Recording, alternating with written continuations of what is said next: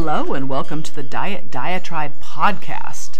My name is Sarah, and I'm your host, and I'm going to take you on a little bit of a journey today. This is the last and final episode of Diet Diatribe for the year. We are ending the year on a medium note, I would say. I'm probably the same weight as I was when I started the podcast, so I can't say that I've been particularly successful this year at losing any weight, but I definitely have made some improvements in my health and I'm starting to get a lot more energy and definitely feel better about myself. And I do feel like the scale will continue to go down as the new year approaches. But um, I want to talk about a few things that are particularly related to the holidays today. Um, and one of them is alcohol consumption. And I know as we near New Year's Day, a lot of us are tipping back the champ and a lot of other cocktails. And I just want to talk a little bit about that and how that impacts us. But and this article was written by Gretchen Reynolds. People who work out regularly and are aerobically fit tend to guzzle a surprising amount of alcohol, according to a new study. Well timed for the holidays of the interplay between fitness, exercise, and imbibing. The study, which involved more than 40,000 American adults, finds that active, physically fit men and women are more than twice as likely to be moderate or heavy drinkers as people who are out of shape. The results add to mounting evidence from previous studies and many of our bar tabs that exercise and alcohol frequently go hand in hand with implications for the health effects of each. Many people and some researchers might be surprised to learn how much physically active people tend to drink. In general, people who take up one healthy habit, such as working out, tend to practice other habits, not so healthy ones that is, and it's a phenomenon known as habit clustering. Fit, active people seldom smoke, for instance, and tend to eat healthful diets, so it might seem logical that people who often exercise would drink alcohol sparingly. But multiple studies in recent years have found close ties between working out and tippling. In one of the earliest from 2001, researchers used survey answers from American men and women to conclude that moderate drinkers, defined in that study as people who finished off about a drink a day, were twice as likely as those who didn't drink at all to exercise regularly. Later studies found similar patterns among college athletes who drank substantially more than other collegians, a population not famous for its temperance, right? In another revealing study from 2015, 150 adults kept online diaries about when and how much they exercised and consumed alcohol for three weeks. The results showed that on the days that they exercised the most, they also tended to drink the most afterwards. Yikes. But these and other past studies, while consistently linking more physical activity and more drinking, tended to be small or centered on the young or relied on somewhat casual reports of what people told researchers about their workouts and alcohol intake, which can be notoriously unreliable. So, for the new study titled Fit and Tipsy, and recently published in the journal Medicine and Science in Sports and Exercise, researchers with the Cooper Institute in Dallas and other institutions turned to more subjective data about tens of thousands of American adults. All were part of the large and ongoing Cooper Center longitudinal study, which looks at cardiovascular health and its relationship to various behavioral factors and other medical conditions. Study participants visited the Cooper Clinic in Texas for annual checkups and, as part of those exams, completed treadmill tests of their aerobic fitness. They also completed extensive questionnaires about their exercise and drinking habits and whether they worried about their alcohol intake. The researchers gathered records for 38,653 participants who were of legal age and reported drinking at least once a week. The authors left teetotalers out of the study mix because they wanted to compare light drinkers to heavier drinkers. Then they ran the numbers. As in earlier studies, the fitter people were, the more they tended to drink. The fittest women were about twice as likely to be moderate drinkers as women with low aerobic capacities. Moderate drinking meant that women drank between four and seven glasses of beer, wine, or spirits in a typical week. The fittest men were more than twice as likely to be moderate drinkers, and that's up to 14 drinks per week, than men who were less fit. The researchers considered people's reported exercise habits and adjusted for age and other factors that could have influenced the results, and the odds remained consistently higher. Fit men and some women also had a slightly higher likelihood of being heavy drinkers, and this is defined as having 8 or more weekly drinks for women and 15 or more for men than their less fit peers. Interestingly enough, fit women who are heavy drinkers often reported concerns about their level of alcohol intake, while fit men in that category rarely did. What might these results mean for those of us who work out regularly to try to stay in shape? Although they clearly show that fitness and increased drinking go hand in hand, most people probably don't associate physical activity and alcohol intake as linked behaviors, says Karim Shuval, executive director at the Cooper Institute, who led the new study. So people who exercise should be aware of their alcohol intake, he said, even tracking how often they imbibe each week. Doctors and scientists cannot say with certainty how many drinks might be too many for our health and well being, and the total probably differs for each of us, but talk to your doctor or a counselor if your drinking worries you, or worries your spouse or friends or training partners. Of course, this study has its limits as well. It's mostly involved affluent white Americans, and it showed only an association between fitness and alcohol intake, and not that one causes the other. It also cannot tell us why working up a sweat might lead to excess boozing or vice versa. There probably are social aspects, Shuval said, with teammates and training groups bonding over beers or margaritas after a competition or a workout. Many of us likely also put health halos around our exercise, making us feel our physical exertions justify an extra cocktail or three, right? And intriguingly, some animal studies show that both exercise and alcohol light up parts of the brain related to reward processing. This suggests that although each on its own can be pleasurable, doing both might be doubly enticing. We need a lot more research into the reasons for the relationship, Shuval said, but for now, it is worth keeping in mind, especially in this festive time of year, that our running or cycling outings or trips to the gym could influence how often and how enthusiastic we toast for the new year. I don't know about you, but I definitely tend to drink more if I work out more. I somehow justify those two things. But Interestingly enough, though, I wanted to learn a little bit more about how the alcohol, how long it really stays in your system after you consume it. And this article was in Men's Health, and it's called This is How Long Alcohol Really Stays in Your System. And it was written by Amelia Benton. Let's face it, we all know that drinking copious amounts of alcohol isn't healthy or good for the body for a lot of reasons. Whether you have a little too much fun a few times a year and totally feel it the next morning, or you indulge in a few drinks during the week with minimal effects, you may be curious as to what your habits mean for your long term health. And I certainly am, which is why this article was interesting to me. But too many alcoholic drinks doesn't just contribute to not fun next day effects like a raging hangover. According to the Centers for Disease Control and Prevention, excessive alcohol use can not only lead to alcohol abuse or dependence, but it can also increase your chances of developing chronic conditions, including high blood pressure, heart disease, stroke, certain cancers, liver disease, and digestive issues as well as a weakened immune system. It's also tied to mental health conditions like depression and anxiety. Also, ignore the myth that your body recognizes different liquors differently. Your liver doesn't register a glass of wine any differently than it does a mixed cocktail. It only processes alcohol. If one drink has a higher ABV than the other, your liver will have to work harder but the short term and long term effects of drinking too much are likely enough to make you want to get your habits in check and get a handle on what your limits should be. Here, a physician breaks down the alcohol metabolism process and how booze can be detected in your body. How is alcohol metabolized by the body? Alcohol metabolism is partially based on a person's individual alcohol use habits as well as their genetic makeup, say doctors. According to Dr. Singh, the doctor that completed the study, the vast majority of the alcohol you drink is metabolized by your liver, while a very small amount is fully digested with no side effects. The path alcohol takes from consumption to elimination involves a metabolism process that first starts in the stomach, where various enzymes begin the overall breakdown cycle. Most of the alcohol passes unaltered into the small intestine, where absorption into the bloodstream takes place and upon reaching the bloodstream, alcohol is predominantly transported to the liver, where over 90% of its metabolism occurs. Once it reaches the liver, alcohol is then converted into another chemical, the substance responsible for the not so fun effects that can come with even small amounts of alcohol consumption, including headaches, nausea, and heart palpitations. How long does it take alcohol to clear from your body?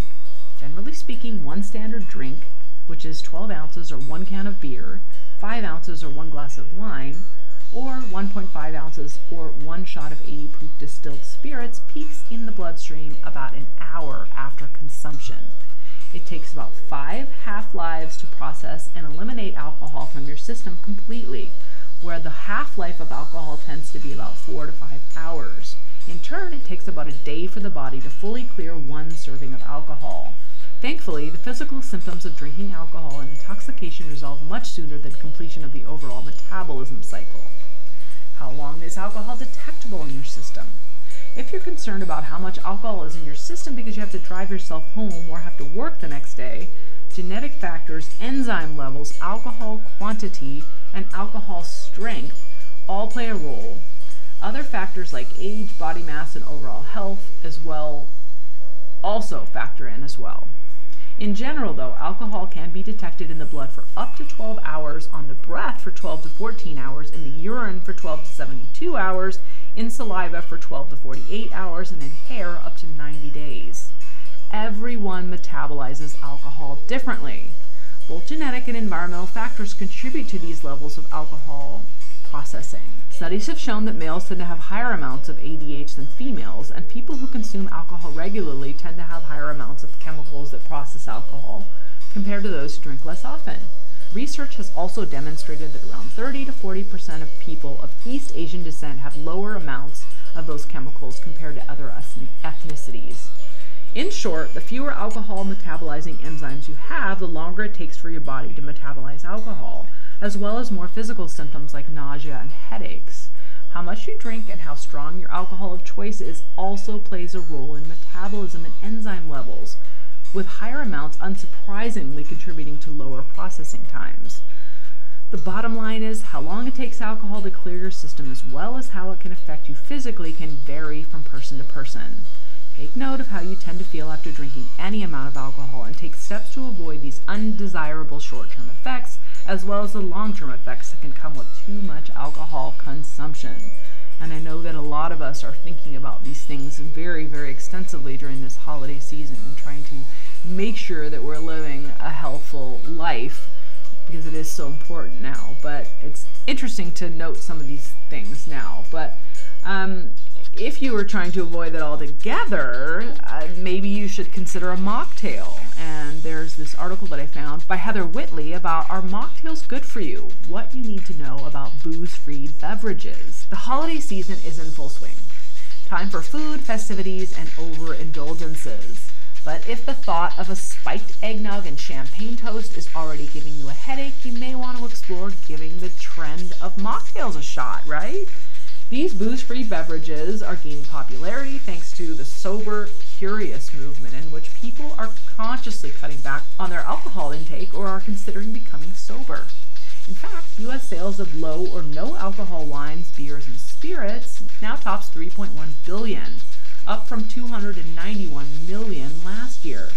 And it's a market that's predicted to grow by more than 5% annually over the next five years.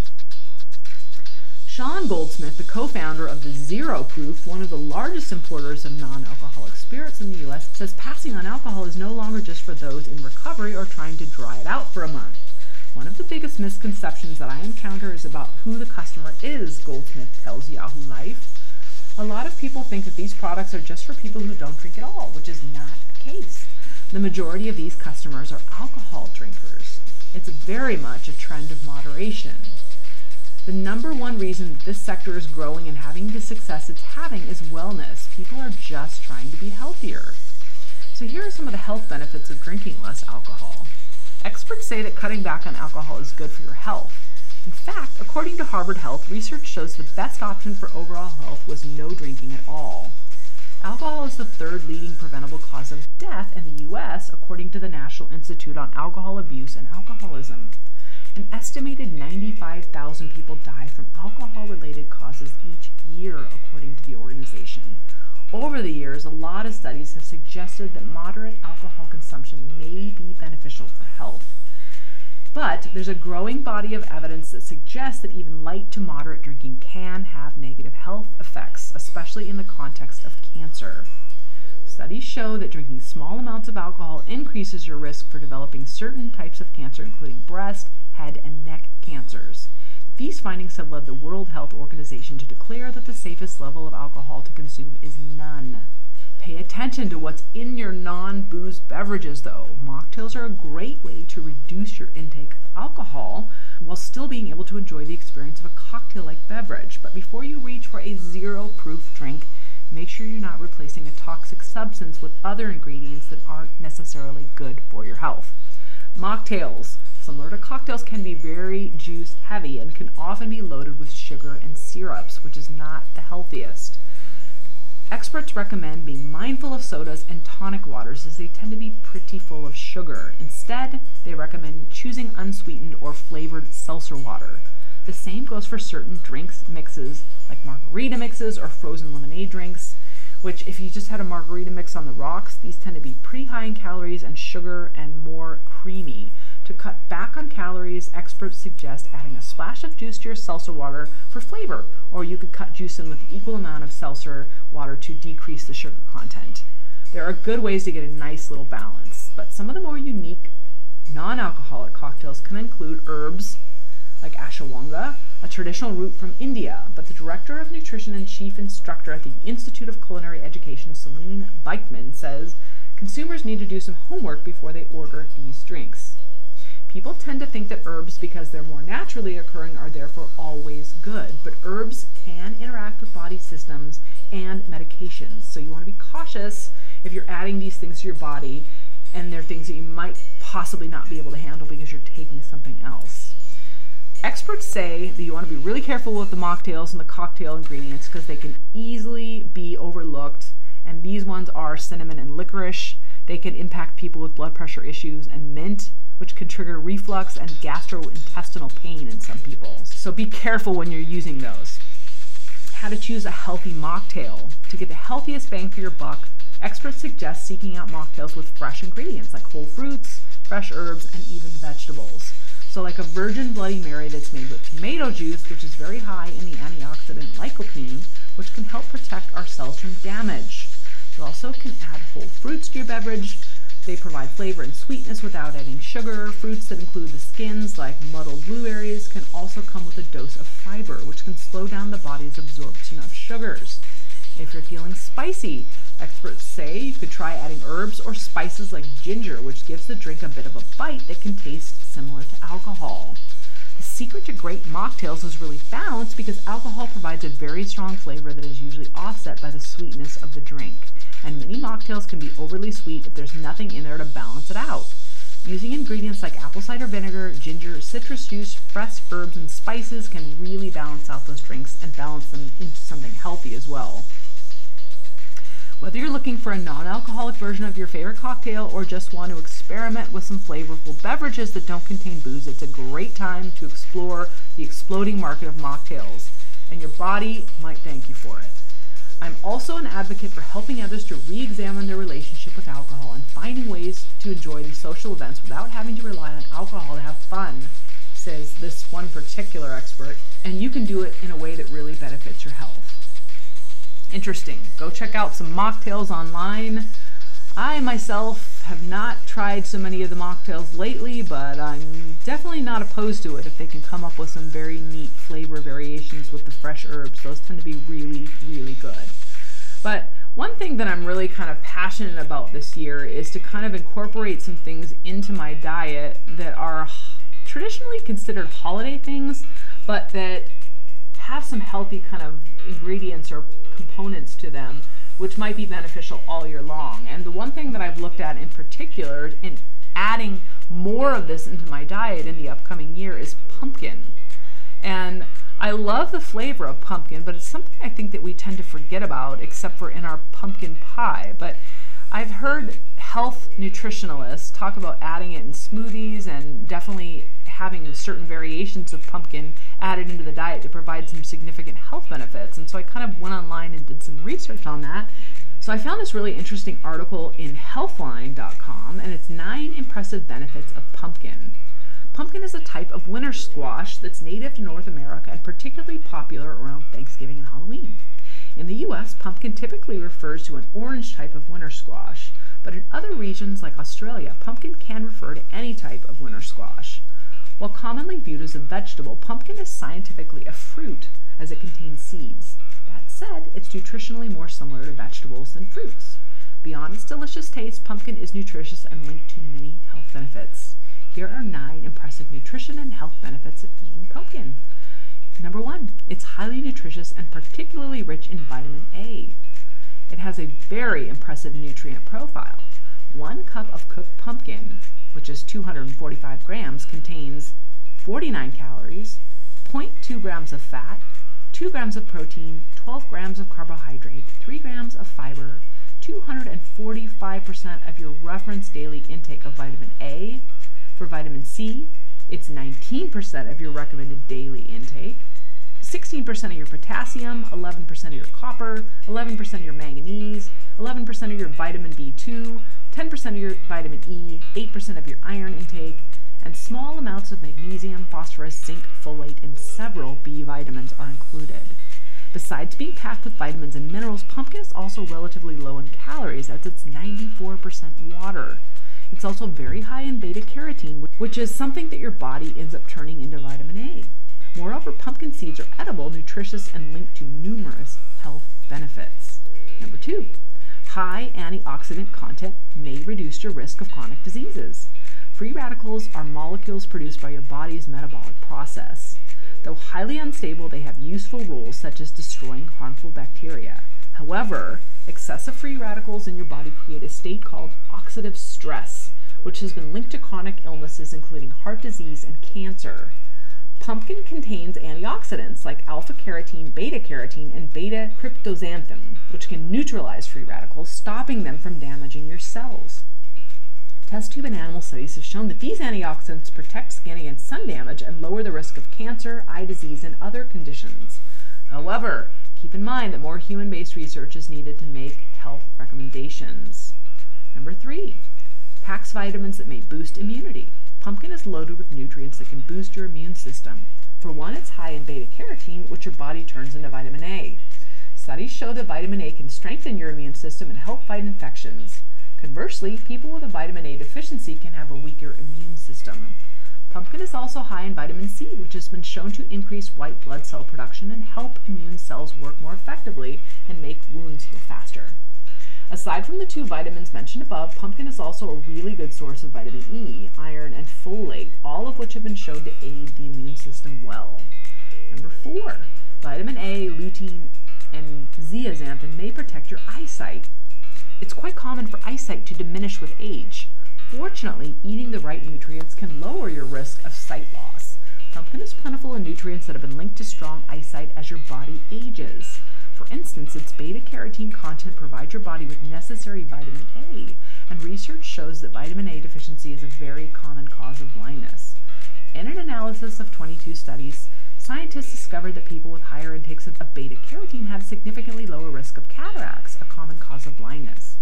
Pumpkin is also one of the best sources of lutein and zeaxanthin, two compounds linked to lower risk of age-related macular degeneration and cataracts. Additionally, they contain good amounts of vitamin C and E, which function as antioxidants and may prevent free radicals from damaging your eye cells. Number five, nutrient density and low calorie count may promote weight loss. Pumpkin is considered a nutrient dense food. That means it's incredibly low in calories despite being packed with nutrients. In fact, pumpkin clocks in at under 50 calories per cup, which is 245 grams, and consists of about 94% water. Simply put, pumpkin is a weight loss friendly food because you can consume more than any other carb sources like rice and potatoes, but still take in fewer calories.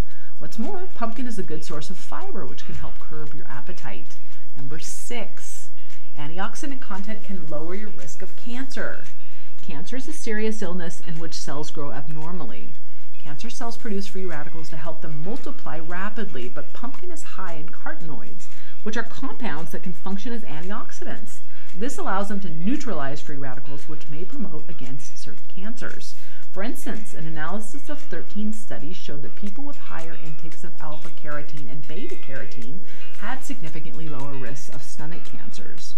Similarly, many other human studies have found that individuals with higher intakes of carotenoids have lower risks of throat, pancreas, breast, and other cancers. Hmm. However, Scientists aren't sure if the carotenoids themselves or other factors like lifestyle habits or those who consume diets rich in carotenoids are responsible for those lowered risks. Number seven, Potassium, vitamin C, and fiber may benefit heart health. Pumpkin contains a variety of nutrients that can improve your heart health. It's high in potassium, vitamin C, and fiber, which have been linked to heart benefits. For instance, studies have shown that people with higher potassium intakes appear to have lower blood pressure and a reduced risk of strokes, two risk factors for heart disease. Pumpkin is also high in antioxidants, which can protect against bad LDL cholesterol from oxidizing. When LDL cholesterol particles oxidize, they can clump along the walls of blood vessels, which can restrict your vessels and raise your risk of heart disease. Number eight, contains compounds that promote healthy skin. Pumpkins are loaded with nutrients that are great for your skin. For one, they're high in carotenoids like beta carotene, which your body turns into vitamin A. In fact, one cup or 245 grams of cooked pumpkin packs a whopping 245% of the recommended daily intake for vitamin A. Studies show that carotenoids like beta carotene can act as a natural sunblock as well. Once digested, carotenoids are transported to various organs, including your skin. Here they help protect skin cells against damage from harmful UV rays. Pumpkins is also high in vitamin C, which is essential for healthy skin. Your body needs this vitamin to make collagen, a protein that keeps your skin strong and healthy. Moreover, pumpkins contain lutein, zeaxanthin, vitamin E, and many more antioxidants that have been shown to boost your skin's defenses against UV rays. And finally, number nine. It is incredibly versatile and easy to add to your diet. Pumpkin is delicious, versatile, and easy to add to your diet. Its sweet flavor makes it a popular ingredient in dishes like custards, pies, and pancakes. However, it works just as well in savory dishes like roasted vegetables, soups, and pastas. Pumpkins have a very tough skin, so they require some effort to slice. But once you cut them, scoop out the seeds and any stringy parts, Slice the pumpkin into wedges and you can use it for a variety of different things. But the seeds are also edible and packed with nutrients which offer some benefits. For instance, pumpkin seeds can improve bladder and heart health. Pumpkin is also available pre-cut or canned, giving you flexibility with your recipes and preparation. When buying the canned pumpkin, be sure to read the label carefully because not all products will be 100% pumpkin, and you may want to avoid added ingredients, particularly sugar. The easiest way to eat pumpkin is to season it with salt and pepper and roast it in the oven. Many people also enjoy making it into a pumpkin soup, especially during winter. So, who shouldn't eat pumpkin? Pumpkin is very healthy and considered safe for most people. It's also considered mildly diuretic, which means eating a lot of pumpkin can induce a water pill like reaction. This increases the amount of water and salt your body expels through urine. This can harm people taking certain medications like lithium. Diuretics can impair your body's ability to remove lithium, causing serious side effects, so be careful. Although pumpkin's healthy, many pumpkin based junk foods like lattes, candies, and pie fillings are loaded with added sugar, so, so they don't offer the same health benefits as consuming the fruit. The bottom line Rich in vitamins, minerals, and antioxidants, pumpkin is incredibly healthy. What's more, it is low calorie and weight loss friendly. Its nutrients and antioxidants can boost your immune system, protect your eyesight, lower your risk of certain cancers, and promote heart and skin health. Pumpkin is very versatile and easy to add to your diet in both sweet and savory dishes. Try incorporating pumpkin into your diet today to reap its benefits. And I have definitely made a pact to myself to start eating pumpkin more often in the upcoming year and to see how it impacts my diet. So, one of my favorite ways to consume pumpkin is almost in a pumpkin pie sort of way. So, I take the 100% pure pumpkin and I add one can of the Libby pure pumpkin to two eggs and a two cup quantity of heavy whipping cream. I beat them and then I add either maple syrup or agave nectar in about a half a cup of it to the mixture, whisk the entire thing up, throw it into my little custard dishes, pop it in the oven, and it is like pumpkin pie but significantly healthier. And I really, really enjoy it during the holiday season, and I'm gonna start trying to consume it probably weekly as a breakfast instead of having scrambled eggs and toast and see how that impacts my diet. I will certainly keep you all posted um, in the upcoming year. I hope that everyone has a happy, healthy, and safe Christmas and New Year. If you have any questions, comments, or suggestions about the content offered today on the show, you can shoot us an email or at lightningrodinfo at gmail.com. You can find the address again in our show notes, along with all of the articles we have referenced on the show today. We would also ask that you take a little bit of time, rate, review, and subscribe for the podcast. It's really important in helping us pop in searches about content that we share for things on the show that other people might be interested in. And lastly, please join us again next time when we talk about more of our diet diatribes, health tips, exercise tips, and anything else related to our diet and well being. Happy New Year, everyone!